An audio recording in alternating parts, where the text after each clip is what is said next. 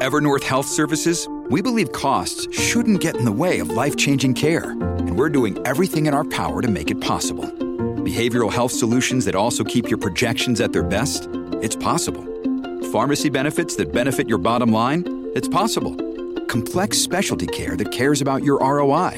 It's possible. Because we're already doing it. All while saving businesses billions. That's Wonder made possible. Learn more at evernorth.com/wonder.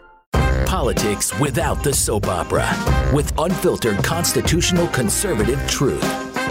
The Conservative Review with Daniel Horowitz. And welcome back, fellow American patriots and Minutemen, to the one and only CR podcast. This is your host, Daniel Horowitz, back in the house today for a brand new month, beginning of September, the final third of the year. Will this be the final lap where we regain our freedom? Or is this going to be the final part of the year where we actually not only lose our freedom, but lose our health, our ability to live? You know, we live in an era where everything is a right. You have a right to extended unemployment. You have a right to welfare. Heck, you have a right to taxpayer funded sex change operations in prison and through Medicaid. These are real federal court cases, by the way, decisions that have been made. But suddenly, suddenly, when you have a patient that is desperately trapped into this vicious cycle of this viral enhancement that we're going to continue talking about, on the one hand, and so they're face getting this virus, and then they get it, and they have nowhere to turn. For the first time in American history, you know, you can get a staph infection, Lyme disease, cancer, pneumonia, bronchitis, whatever. There's treatment.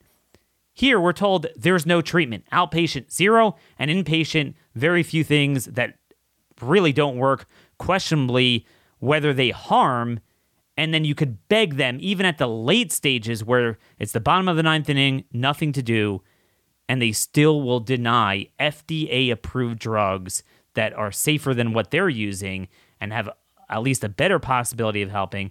They will go to court to and sign an affidavit de- denying life saving treatment when they have nothing else to offer. It is senseless as it is dark.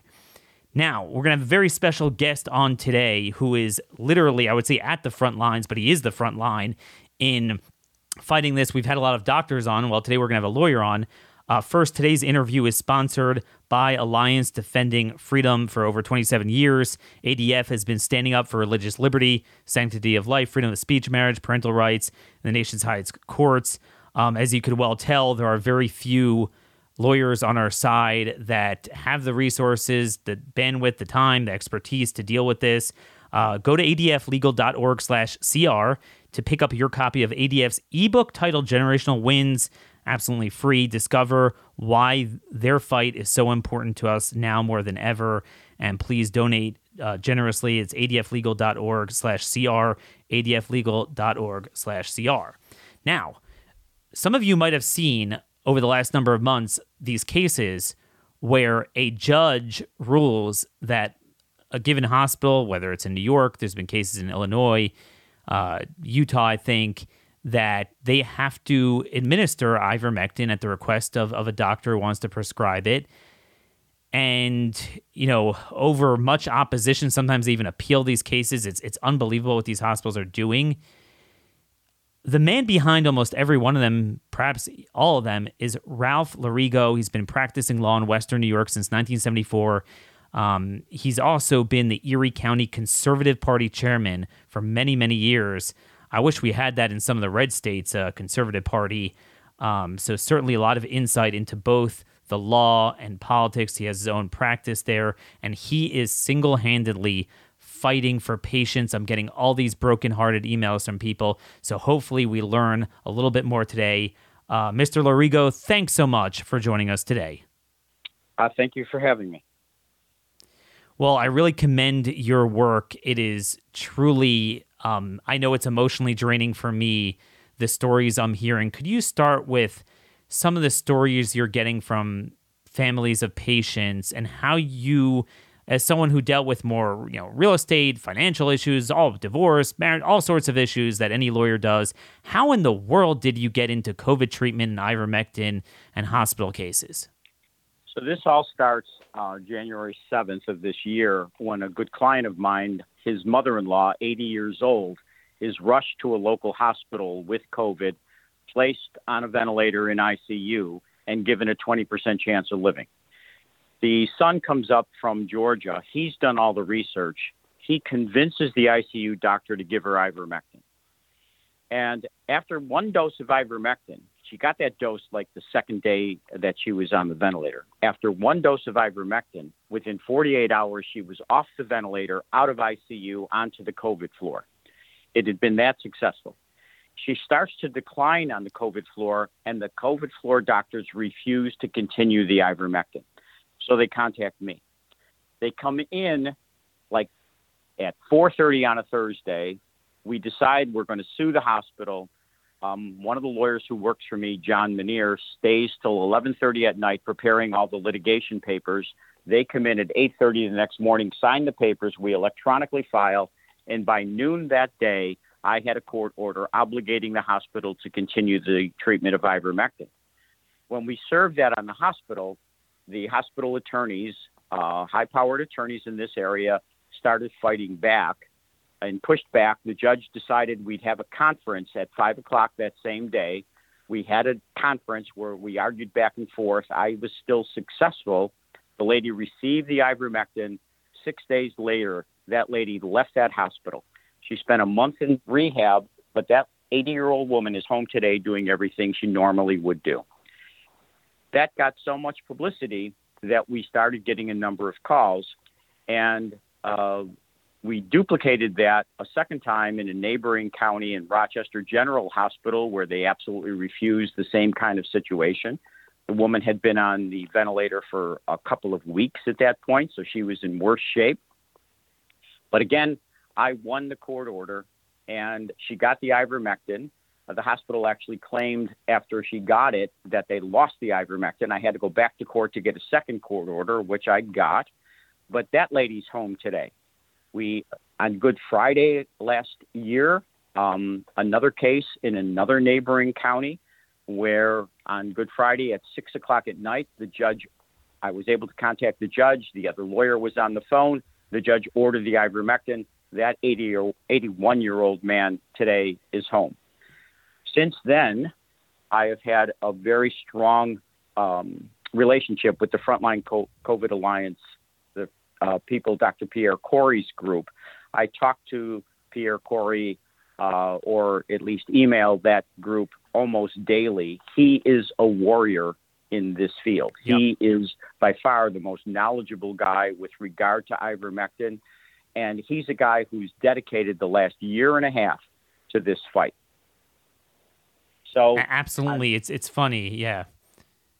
So you, he, you, know, I'm I'm a I'm a staunch conservative like you are, but he actually I found out later is a liberal, and he is a his congressional testimony inspired me more than any congressional testimony I've watched in 15 years. We he and I haven't spoken about politics. I, I kind of know that they're not as you know where I am in terms of it, but this is about saving people's lives. And he is yep. passionate, he's dedicated. Um, and like I say, he's a great resource to me. But then I also was contacted by Dr. Simone Gold out of California. She has another group in California. She actually came from California to Buffalo to see me. She was going to uh, a lecture, but she came here and spent an hour here and videotaped our, our conversation. And I have her group as a resource also. And then, kind of amazing to me, I was asked, I was invited to a group called the International COVID Summit. It originates out of Rome, Italy. When I have a meeting with them on my computer, there are 23 doctors from around the world who advocate ivermectin, most of whom will tell you they have not lost one patient because they use ivermectin from day one. They use these alternative remedies from the beginning and most of them will tell you uh, their advocacy and the fact that they've not lost one patient. So, one of the things I've been trying to figure out is there's all sorts of excuses, memes, stuff made up. But one thing I can't wrap my arms around when you go head to head with the hospital lawyers. So traditionally, we've always allowed even non-FDA approved the drugs for many people that are really without options. They're going to die as it stands now. There's no other option. Yet ivermectin is not only FDA approved, but it is something that has one of the most unique profiles in the history of all drugs that it was used in mass, billions of doses, and was so safe, um, better record than, than Tylenol what possesses a hospital to posit an argument that they would rather the person die? It's not like they're offering anything else than use ivermectin. Well, what I've come to decide is it's all about money. It's all about big pharma. The legal situation is that you cannot put out a vaccine on an immediate uh, emergency basis if there's a reasonable alternative. excuse me, and Big Pharma does not want ivermectin to be that reasonable alternative. If you look at the recent article that was put out, they have a picture of a person next to a horse. And it actually, if you read it carefully, you'll see it is the FDA veterinary division that is putting this out. So it, has been slanted so many ways. Um, look, people are desperate. We certainly don't advocate that you go to Tractor Supply and get your ivermectin sure. from them. We don't advocate that, but they want to slant it in that direction. And they're pushing yes. people because they're so prohibitive about utilizing ivermectin to save lives. I mean, I have in front of me the 63 trials. There are at least 63 trials that have been done. Over 600 scientists have been involved in those trials. Over 26,000 patients have been involved in those trials. And what you see is 86% improvement in the prophylactic use. 86% in a prophylactic use. But you see a 58% improvement in mortality. So this is a drug that should be used to prevent COVID at the beginning stages of COVID, and it has a 58% uh, efficacy even in mortality. Broward County, Florida, their hospital system did a test and they did a test of severe COVID patients. And while 30% passed away even with ivermectin, over 80% passed away without it. That gives you a 50% better probability of success using ivermectin. And like you said, there is no real downside to ivermectin. I have a study that was done by a toxicologist who reviewed 388 studies on the, the effects of ivermectin and concludes that ivermectin will not, will not hurt you if you take it uh, for COVID. Ivermectin, like you say, is one of the safest drugs we've had. Out of 3.7 billion doses over 35 years, there's less than 100 deaths. This is a drug, as you said, safer than aspirin. And there is no real downside except money. Ivermectin's patent ran out in 1996. You could buy the pills for less than a buck a pill. They want to give you remdesivir, which is still put out on an emergency basis, and it costs over $3,000 a shot. So the typical protocol is 5, 10, or 15 doses of remdesivir, depending on how greedy the hospital is, and steroids. That's the typical protocol. When they're done with that, they're out of bullets, and all they're doing is kind of monitoring day to day.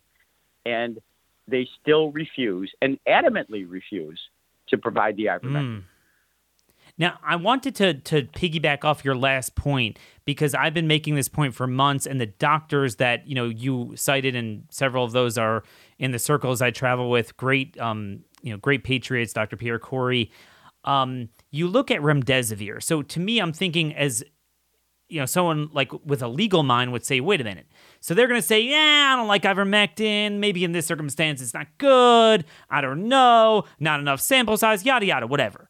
But when you juxtapose, has this come up in legal arguments that when you when you go back and forth with the judge, have they taken notice that all right, man, you guys are real sticklers. You guys want mountains of studies with three million people in the double-blinded clinical trials. Okay, well, you go to remdesivir, and so this is not enough to make ivermectin even a right to try last ditch optional. Yet, with negative efficacy, Okay, the WHO recommends against it. University of Iowa, published in JAMA, says that it elongates the time. Uh, it doesn't work, and the question of why it might take longer. There's there's some data now that it causes renal issues. These are questions. That is not just approved, but is the standard of care at 3000 a pop. Has this juxtaposition come up in the legal arguments?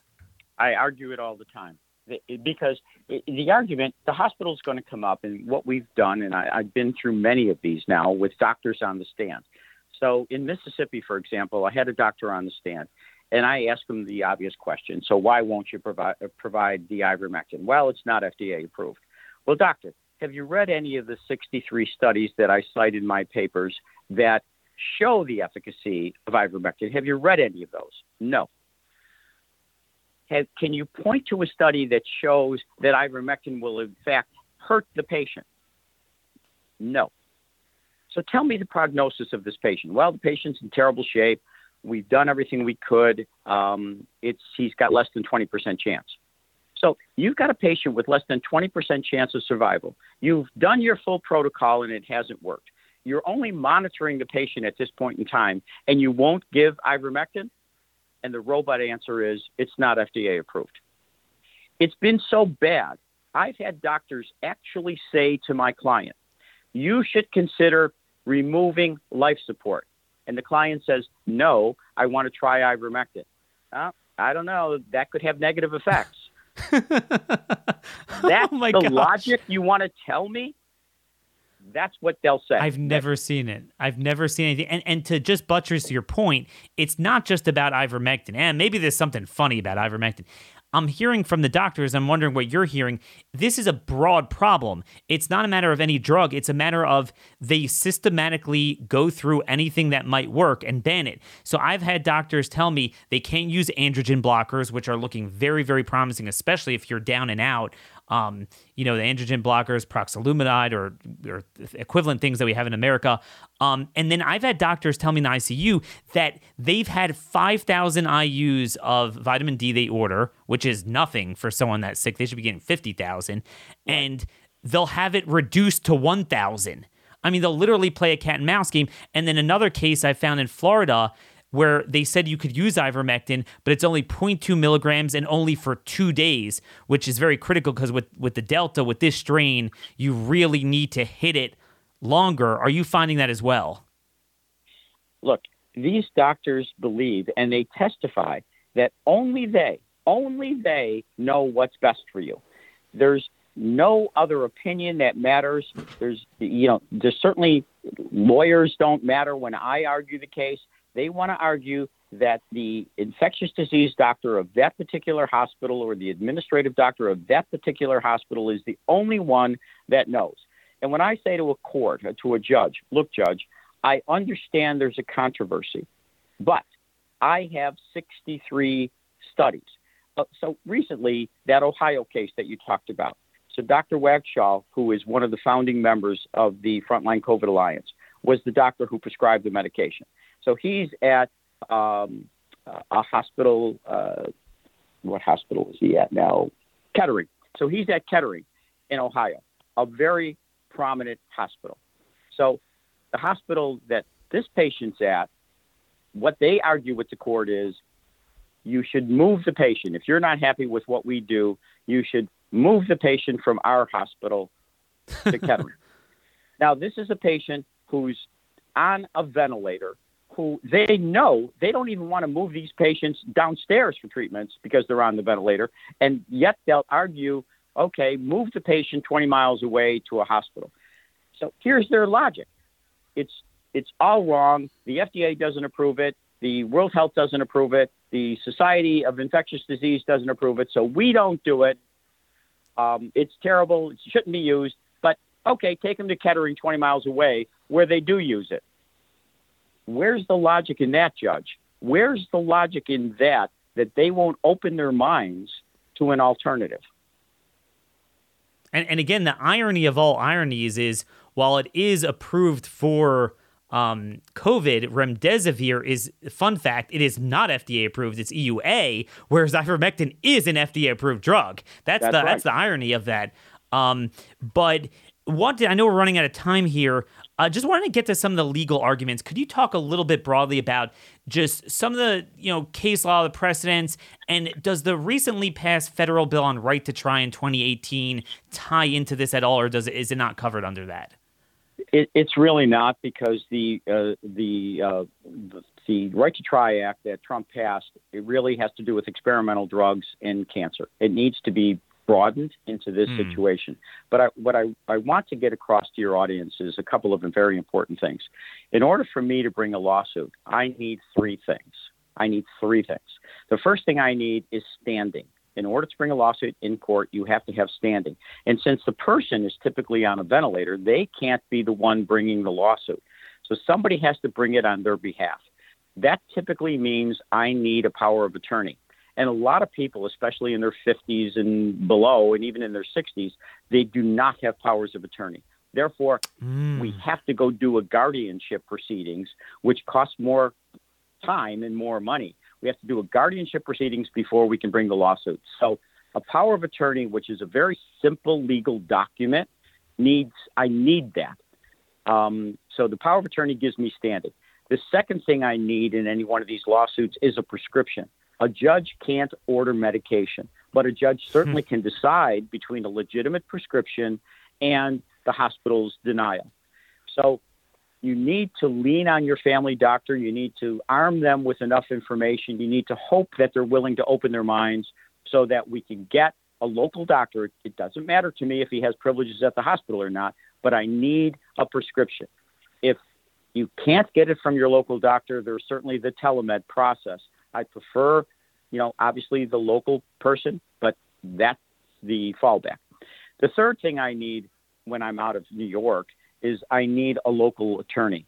Now, all this local attorney has to do is take my New York papers and change the heading to whatever state I happen to be in, file them electronically so that I can argue these cases from my conference room, which I have now for seven months, and do a motion called pro hac vice to allow me to argue in a state that I'm not otherwise licensed.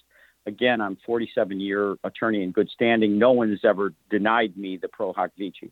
So I need those three things. I need standing for a power of attorney. I need a prescription.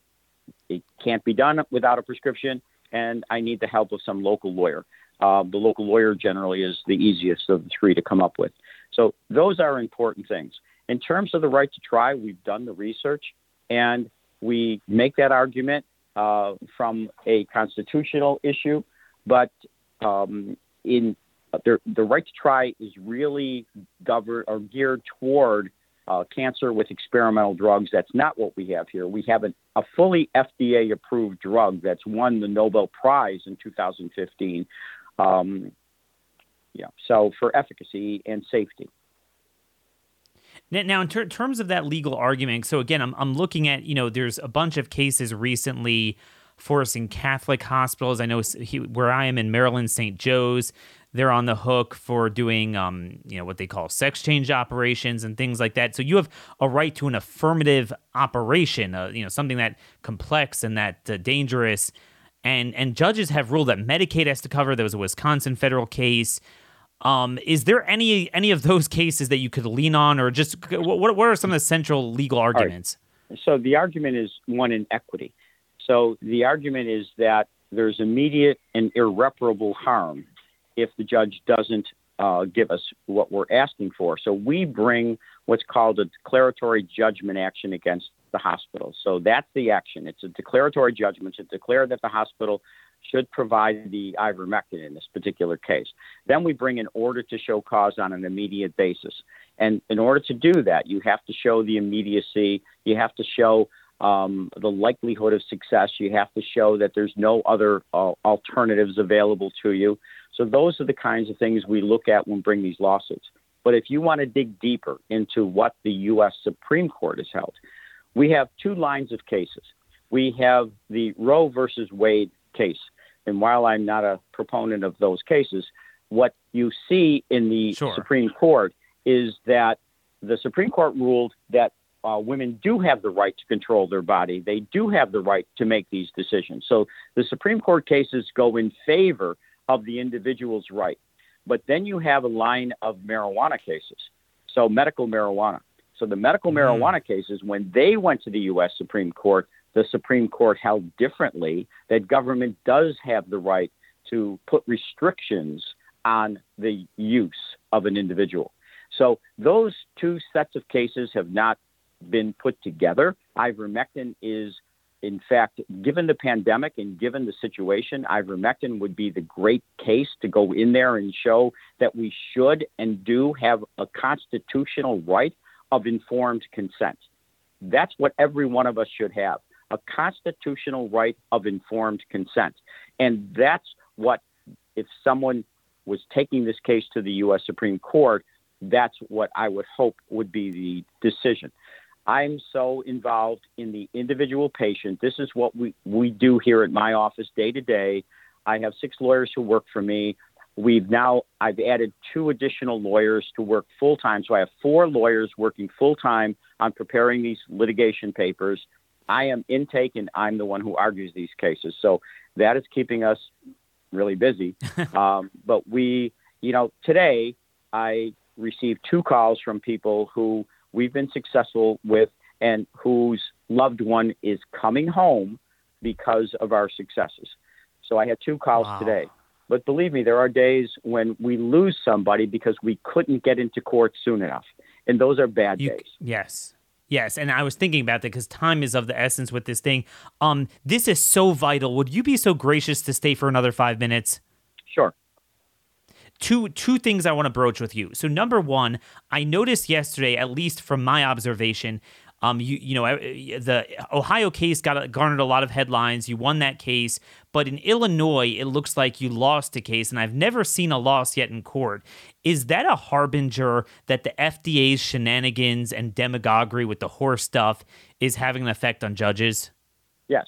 So what you see, that's exactly the argument they made. They put forth, and, and you know, they put it forth. I- I just don't get it because they, the picture is the, a person with a horse, and yet they put that in their papers, and they make the argument that look, recently the FDA doubled down against ivermectin, and they want to make all those same arguments. Now, in that recent loss, the judge vacillated four different times.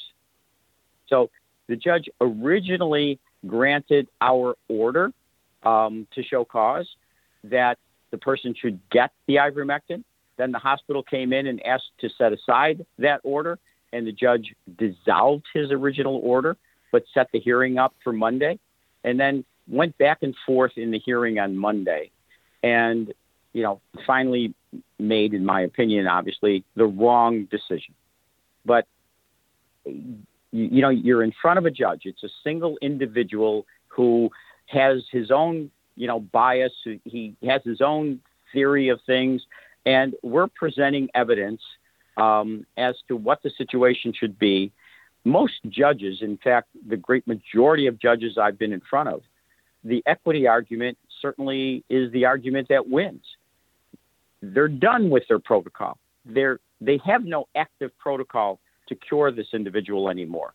Why not try ivermectin when there is efficacy in these trials? And most every judge that I've been in front of have gone in that direction. Now, I'm assuming the answer is no, but I want to make sure we we touch all bases here. Um, so part of the problem is time is of the essence. I'm finding particularly with this variant, uh, people deteriorate really rapidly, and you know it's it's so hard to to litigate one. It's like trying to you know win back Afghanistan block by block. Is there any mechanism that you hope a case could tri- trigger some sort of categorical ruling that could be applied, you know, nationwide or at least across a, a region or something like that? No, the problem is this. When you get an interim order on an order to show cause, that is not law of the case. So hmm. what they have on their side is we do not have precedent. It is not law of the case. It's an interim order.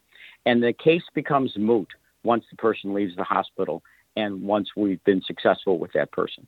And believe me, hospitals are aware of this.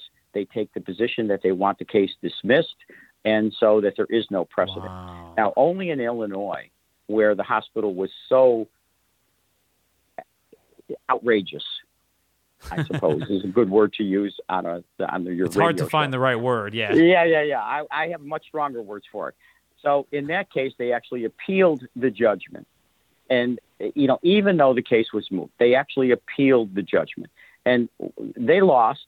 And so I do have an appellate division case, um, and I've used I used that but the argument is, well, the case was moot. The rest of what the uh, 14 pages that the appellate division said was what we call dicta. It's not law of the case.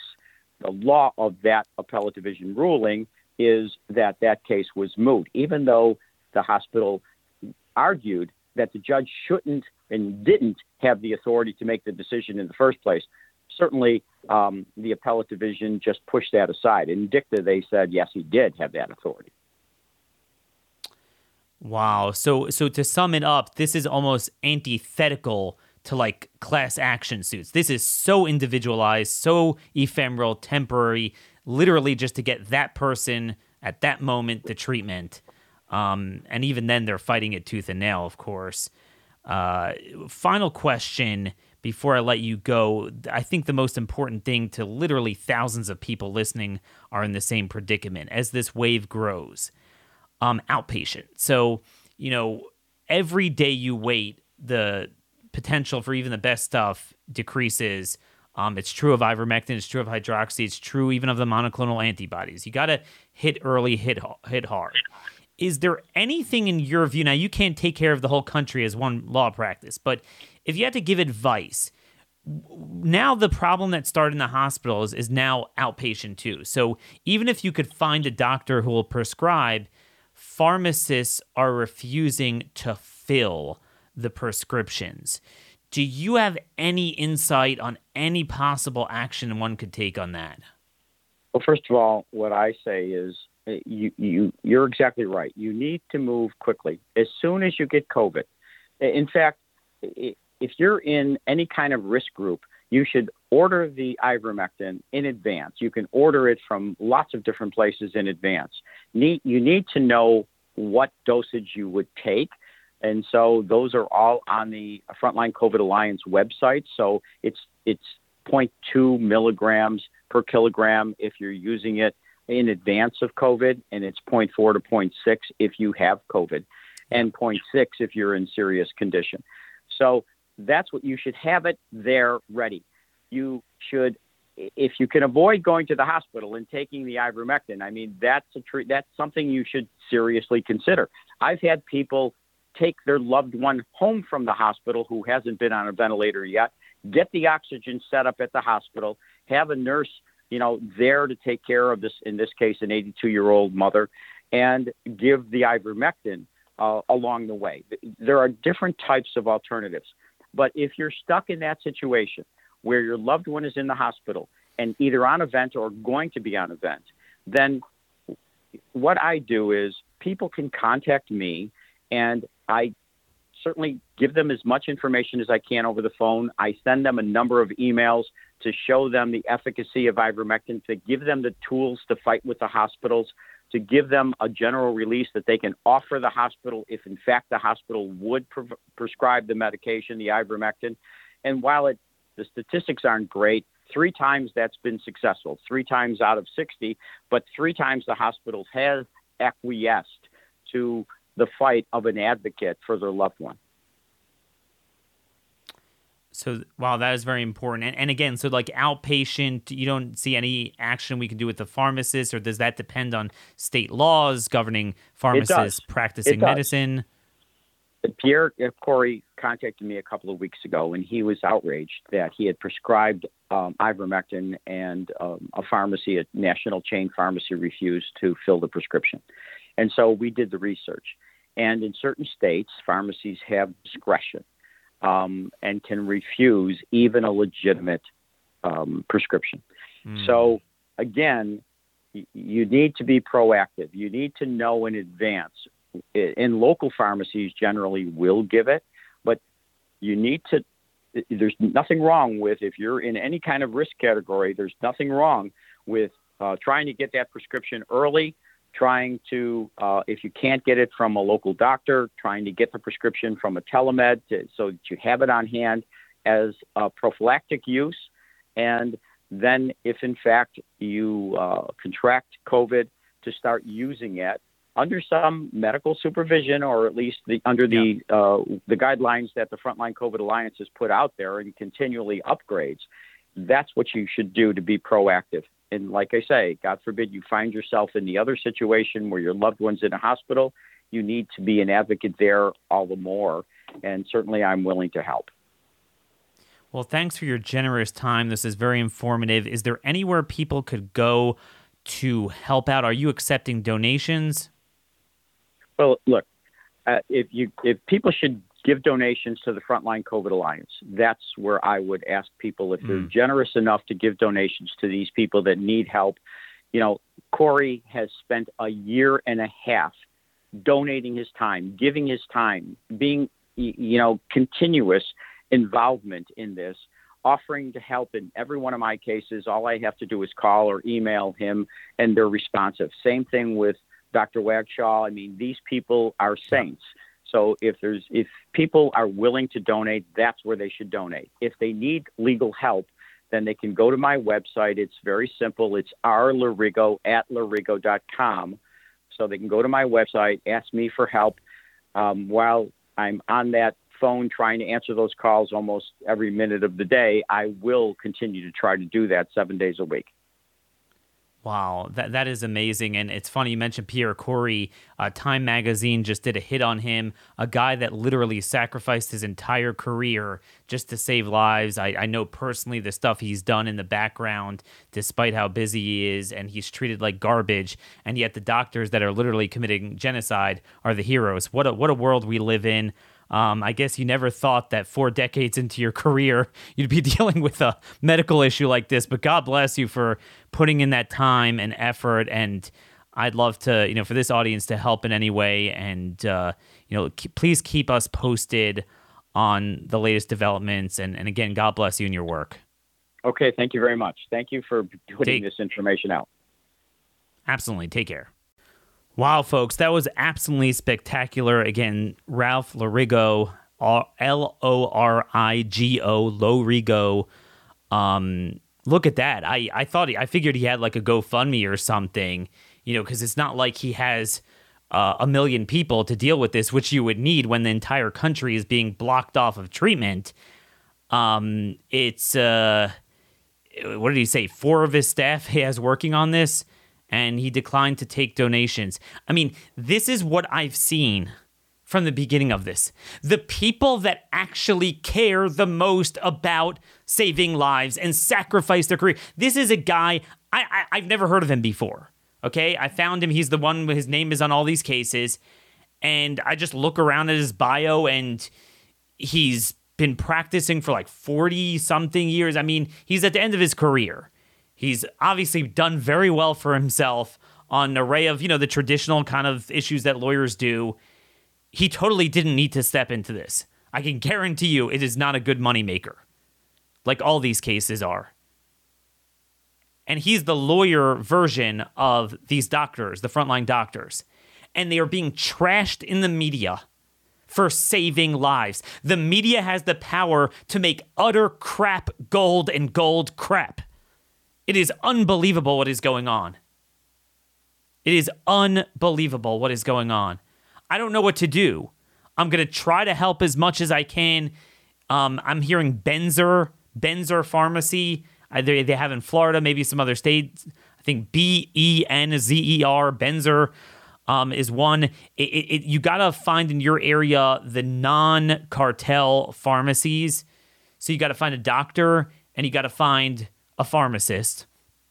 Um, and I would say is if you haven't gotten COVID, if your family has not gotten it yet, and this applies if you had the vaccine or you didn't, if you haven't gotten it yet, try to get a hold of prophylaxis. Um, use your judgment. Talk to everyone whether you want to prophylax or just wait until the first moment you feel you get it. Um, but but it has gotten that bad. It has gotten that bad. You know, it's funny. All of my colleagues are focused on Afghanistan. Okay, everything's Afghanistan. It's all. Could you imagine the slaughter that's happening in Afghanistan? Could you imagine the slaughter that is happening right here? Folks, we have. Do you do you know that we are at right uh, close to approaching the highest peak of hospitalizations of the winter months, and it's September first. Israel has more hospitalizations and cases than ever, and the most cases per capita in the world. Ask yourself the question how could it just be the unvaccinated's fault if it's 10 times worse than it's ever been and you already have most adults vaccinated wherever you go? And more built up natural immunity, too. And the only answer we could come up with is that if you look and we, you know, listen to yesterday's show, I'm not going to rehash it in more detail, but Marek's disease, that failed chicken vaccine, it is well known that a leaky vaccine creates reverse evolutionary um, enhancement. It's this Pfizer viral enhancement, an, an enhancement of viral load. It allows people to to build up a bigger viral load before they get sick. And then those people and and I think it's going to happen to every shot, but it's particularly the Pfizer one. And that's what the Israeli data seems to be clear with. Our own data, the CDC, Mayo Clinic, they say Moderna is leaking slower. I mean, that that this is not me. I mean, folks, ask yourself this question. Let's say vaccine is everything, okay? But wouldn't you want to know which one is the best? You know, we've had a lot of months of, of data, right? Wouldn't we want to know why the hell is it that Pfizer is the lead one with approval? They're the lead one with a booster. They're the lead one with the younger people getting EUA approval, and then adults getting full, full approval. Why is it the one that, from their own data, incontrovertibly, it's not even close, is the leakiest and the most failed of the three. And if you include AstraZeneca, which is not available in the US, I'd throw that in too. Why? And I think that has the same answer to the question of why you would want to deny someone life saving treatment from drugs that are more established and safer than what you're pushing. And I think we all know the reason. It's the perfect way to blast the heck out of the unvaccinated people that until now were younger and not at risk, and now everyone's at risk because of the 250 times greater viral load that this has created. And then that gives them the perfect narrative. They get to kill our people off and then say, ha ha ha, look at you, dance on their grave, you didn't get the vaccine. When really, it's as Vanden Bossche warned from day one, the viral enhancement you're going to create. So again, it could be the Delta but Delta wasn't a problem initially. The UK's wave showed Muller's ratchet was holding. It got a little bit more transmissible, but less virulent, which is how microevolution works. Why are we experiencing something very, very different? I'm telling you, the most dangerous person to be around is a person who had the Pfizer shot without prior infection in an area where it's circulating because they'll likely get it. And if they get it, their capacity to spread it to you is insane. And you're going to get killed, even if you're 25 years old, from that person. So we're now screwed. They created a monster that should never have happened. It was a fatal flaw to do mass vaccination with a leaky narrow spectrum vaccine in the middle of a pandemic. And not just at the very minimum, just apply it to the older people. And now, you know what it is? Now everyone's vulnerable. Oh my, we got to get early treatment. Oh, whoops. Now we're going to block it all out. We're going to block it all out. I feel bad. I can only help so many people. And it, it's getting bad. They're cutting off supply. They're cutting it off the border. I, I'm hoping we can get compounding pharmacies just to compound it here, which I think they can, and I think some maybe are, because they're going to choke off the going to get expensive. Um, hydroxy, ironically, might be easier to finagle now because people forgot about that. That was the first one they trashed. Um, and again, there's many, many other drugs. Um, I don't know. I mean, this this is utterly insane. Now, the good news is this the the Regeneron. I mean, Eli Lilly is gone. That didn't work, but the Regeneron, the monoclonal antibodies are holding up. Okay, they are holding up. I'm I'm seeing good things from that. So again, I would say, you know, if you want to prophylax, do it. Speak with someone comp- who's competent. Um, I would say, you know, if you're around people and you're scared you're exposed, every time you come back, get used to the gargling the mouthwash and the 1% betadine mixture. So you take, um, it comes in the pharmacy 10%, it's over the counter, 10% betadine that's too strong what you want to do is take nine parts saline or distilled water, one part um, betadine iodine mix, mix it together, put it in like a spray bottle, or you could squirt up your nose. And that has very, because again, the issue, all the doctors that I trust, it's the viral load that's killing people now. So you want to reduce that as early as you can as you can do it perhaps even in the incubation period that you might not even know you have it. But had, if you're doing this, you'll be better off for it. And then again, you know, multi treatments, and and again, like I'd say, go for the monoclonals. Some people get knocked out by them, but I'm not hearing like you know issues like we had with the vaccines of people getting serious debilitating problems from it. Um, might knock you out, but it, it is holding up so far um, and make sure you you know where to go for that. Uh, sadly, I think with this new viral load, I don't even know how much time we have for lawsuits, but that was certainly certainly very important. And what you're seeing now is a self fulfilling status of creating in Afghanistan. My colleagues want to talk about Afghanistan. This is the ultimate Afghanistan. Let's go back to, let, let, let's use this analogy, this metaphor so you had 9 11. It was an immigration problem. You can't nation build your way out of it. Okay? The key was don't let the garbage in. You want to do strike and maneuver, you see a training camp rise up, blow it up. But instead, we stayed there. And then we said we need to do regime change and we need to make the Afghanis great people, and that will stop the germination of terrorism. Well, it failed spectacularly. But then what happens is the more you do it, it's a self fulfilling prophecy, because the more then then you rely on it, and then it, it, it's harder to pull out. And that's what. And again, this doesn't excuse. Again, there was a right way of doing this, and I was all for that, and we should have done that.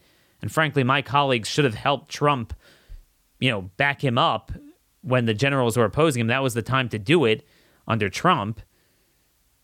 But you know, yeah, I mean, then it gets messy because then you'll see an immediate slaughter and whatever. And that's kind of where we are now. We should have always done early treatment. The original virus was a nothing if you treated it. Now it's getting harder and harder because we went and did the Afghanistan, and now and now, and now there's no end game. And I'm starting to think that's part of it. The more the vaccine leaks, the more it creates greater viral load, the more it gives the virus a healthy workout and allows it to strengthen. The more they then say you have to get a third shot, and it's going to go on and on. And I am terrified. I am terrified of what this is going to cause. My only hope and prayer among many to God is that as because it was so bad in the South and it spread so much, that hopefully enough people have gotten natural immunity, both vaccinated and unvaccinated are all they're get, got natural immunity. So even if they continue with this garbage, it won't create the viral enhancement because enough people have natural immunity. And God help us if that starts falling too. I mean, so far it's holding up, but who knows? It, naturally, it works, but but I mean, we've never done something this crazy. Again, don't take my word for it. Okay? The the West Virginia governor already came out and said 25% of the deaths are vaccinated people. And I guarantee you that's already old news. It's rapidly, rapidly declining every day. Um, where is this? trying to see where this is. Israel just came out with another preprint published at MedRxiv, waning immunity of BNT 162b2 vaccine, a nationwide study from Israel, very large study, Hebrew University, Israel Institute of Technology, Tel Aviv U, bunch of uh, places were involved, and they looked at tons of people, and they found that the rate of both documented SARS-CoV-2 infections and severe COVID exhibit a statistically significant increase as time from second vaccine dose elapsed. Elderly individuals who received their second dose in March. Okay? Think about that. I want you guys to think about that. March were 1.6 times more protected against infection and 1.7 times more protected against severe COVID compared to those who received their second dose just two months earlier in January 2021. Similar results were found for different age groups. So anyone who sat, so first of all, right away they're admitting it went from 0% to 25%. And I'm hearing from a lot of people that, you know, roughly a third of what they're seeing in the hospital, because um, a lot of them have dashboards now where they they put it up to shame people. But you know, the funny thing is, it's evening out. Roughly a third of them are vaccinated in the in the hospitals. And again, if anything, the numbers are probably greater because the policy of CDC is not to test anyone who's vaccinated unless they come in and say they have COVID or think they have COVID. But you come in for um, or a you know a, some sort of like you know bone surgery, cancer surgery, whatever, um, some procedure. If you say you're not vaccinated, they test you automatically. So remember, if you're in an area like Texas now where it's spreading a lot, and you know you come in a hospital, very likely you'll wind up getting it there. You're not there because of that, or likewise, you might have just gotten over it. A lot of people got it because it's so prolific, and the the dead viral tissue is still picked up. The dead viral uh, uh, RNA is still picked up by the PCR testing, whereas the entire vaccinated cohort is much more limited. Just to literally, if you're coming in with CLI, you know, COVID like illness, then they'll test you. But you come in for anything else, they won't. So even their own narrative, the lie is is you know coming off. We we noted that CDC's own study showed um, not 100%, but 76% of hospitalized people were unvaccinated as of June. Remember the importance of this Israeli study. Those two months matter. What is it? March. So March, that's roughly, again, that six month marker. Okay. So remember that in Israel, almost all seniors were already vaccinated by that date in January. In, for, in America, it was really just the specialized people, frontline workers. You know, most seniors got it, I would say, in February and March. And then, you know, it's still continuing even beyond that.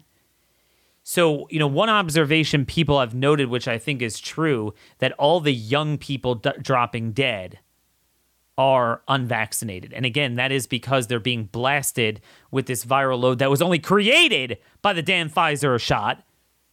And they are the ones who are responsible for it.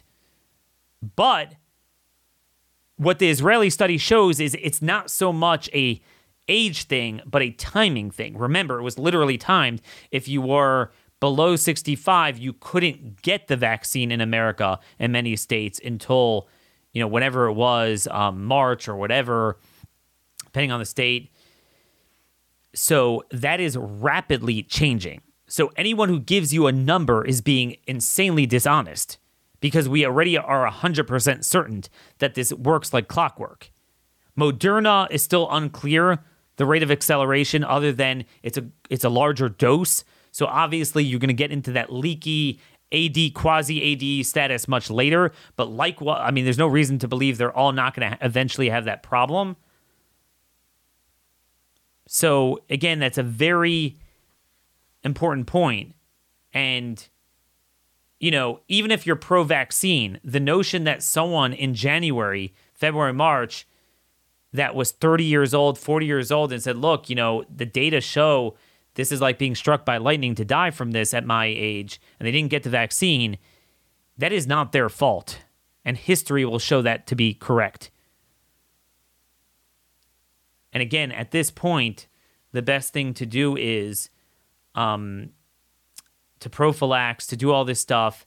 Some are asking me, Daniel, as risky as the vaccine is, do I need to get it now that it's creating an immune escape around it? Like, it, you know, we should never have to take such a risk, but now is it the lesser of the two evils? And, you know, I don't know. Um, but I will say this if they keep doing boosters, I mean, th- this thing is going to become impervious to treatment to anything. This thing is insane. So I don't know. And you gotta you gotta work that out with people. I don't have an answer to that. I will just note a, a word of caution. The problem is there's almost no state that it's not starting to circulate. So the problem is that even if you were to t- adopt that philosophy, you're kind of screwed now because everyone agrees that for the first two weeks after that first shot, not only didn't it kick in, but it actually suppresses your immune system. And it's funny, Israel is actually seeing that with their third shot, which is not surprising that that first week or two, you actually slide backwards. Forget about all the risks of side effects. I'm just saying in terms of efficacy, you're actually it's it's worse. You better pray you don't get hit by COVID in that window. You know, so if it's a time where it's kind of dead, so it's a, you know, you figure all right, you know, then then you should be fine.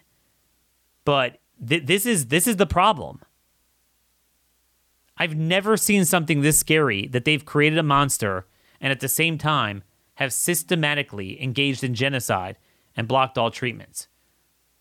Which is why, you know, now that, I mean, as long as the monoclonals are still available, and again, I don't know if you have to Google this. HHS, I think, has a link that you could type in uh, your zip code. I don't know if in all the states you could even get it at like an outpatient clinic. Some of them it's limited who you are. Some of them you have to go to the ER. I mean, I think I think most of them you can. Um, it, it you know, Ron DeSantis, governor of Florida, literally is saving lives by doing this. Again, people never heard of it. You'd be shocked. Monoclonal antibodies, what is that? Again, again, ivermectin is terrible. Hydroxychloroquine is terrible. Any off label thing, no matter how safe and effective, terrible. Um, Pierre Kory is terrible. Daniel Horowitz is terrible. Everyone is terrible except for Fauci. I get that. But the two questions you need to ask is this if you really want to save lives, so Regeneron, everyone knows the President of the United States got it. Everyone knows that it's, you know, it cost a ton of money. Big pharma, ton of money why would you buy in bulk? I don't I I should research this, but they spent billions of dollars funding it. So the cost was sunk from day 1. Why wouldn't you blast it everywhere? I want you to think about that for a minute. I want you to think very deep and long and hard, and I want those words to permeate your brain and your heart on their own worldview of COVID and what to do and what not to do, not mine, theirs. Why would you do that? Number two, why? Why would you elevate? You could be the most pro COVID vaccine in the history of the world. Okay, but which one? Why would you elevate the one that has the leakiest data by their own data? This is not our stuff. This is the Mayo Clinic. This is CDC. This is Israel. No one disagrees. No one will deny the fact that Moderna is holding up. Again, I'm not talking about side effects. I think they're all kind of equally as problematic. But in terms of efficacy, Moderna is holding up much better. Yet Pfizer is the one being placed on kids, given a third approval and uh, for experimental use, and then, you know, for for the second shot for adults, the quasi full approval with the shenanigans they played, but the impression is full approval. Answer that question. And then again, you might not like ivermectin, you might not like hydroxy, but why is it that they have put a blockade on any treatment. Any any treatment. Let, let, let me say this.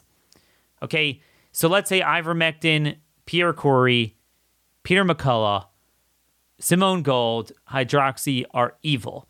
It's going to kill you. I mean, it's the worst thing known to humanity, right? Okay, fine, done.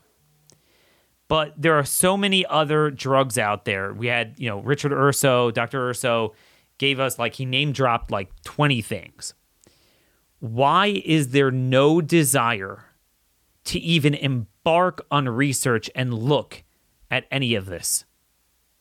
Okay? Number four, forget about antivirals and stuff like that. Why are you not encouraging doctors to just at least keep in touch with their patients, at least through the phone, and prescribe basic things aside from ivermectin? For example, if there's signs that they can get bacterial pneumonia, why not prescribe azithromycin? There are pharmacies refusing to fill it if they know it's for COVID. Why? Next question. No one denies that corticosteroids work, that to some level, at the right time, the right amount, and the right one. Okay? And indeed, that is the treatment in the hospital. They give you steroids, albeit dexamethasone at the wrong dose, which is the wrong drug, and often they do it at the wrong time. And it's causing a lot of problems. But nonetheless, that is their treatment. Why is it that doctors are not being encouraged, but are downright being discouraged from prescribing corticosteroids? You know, uh, I, I, I spoke with Peter McCullough today, and he you know he's a big fan of the monoclonals. Tells all of his patients to go get it, but he says very clearly, and you know I can't explain exactly why, but I think it's obvious. Again, this is not COVID. There's no such thing as COVID. It's a it's a you know meaningless term. It's inflammation and thrombosis, at least potentially. That's what you want to ward off and treat if they have it.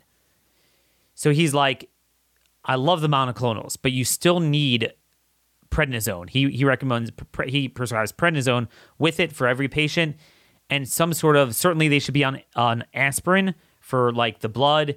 And then if there if there's someone that's a higher elevated risk, I I don't you know I I forget which one it is, but there's antithrombotic drugs out there. Um, ones with an L, I think. Uh, yeah, I mean you could look up some of the protocols. Um, you could look up Peter McCullough's protocol and he prescribes that as well. Again, this is a no brainer. It's not anything new. This is done all the time. It's not even novel. Why? Why wouldn't you do that? Doctors prescribe prednisone every freaking day for everything. Why wouldn't you take the thing that you said is going to kill everyone and now, frankly, created a self fulfilling prophecy that it is? Why wouldn't you prescribe steroids? outpatient. Why wait until they're sick as dogs in the hospital and have a much le- less chance of survival? Why? Why? And then remdesivir. Why would you create such a high barrier for stuff that has been proven time and again? Yet when it comes to the thing that is a fortune and every major study shows it doesn't work and causes harm. The WHO, it's on their website. We recommend against the use of remdesivir for COVID 19. Okay, that is from the WHO. They recommend against its use. That is the only stand and the standard of care for 3000 a pop and to the gates of hell. They will pump it and pump it and pump it and pump it. Why?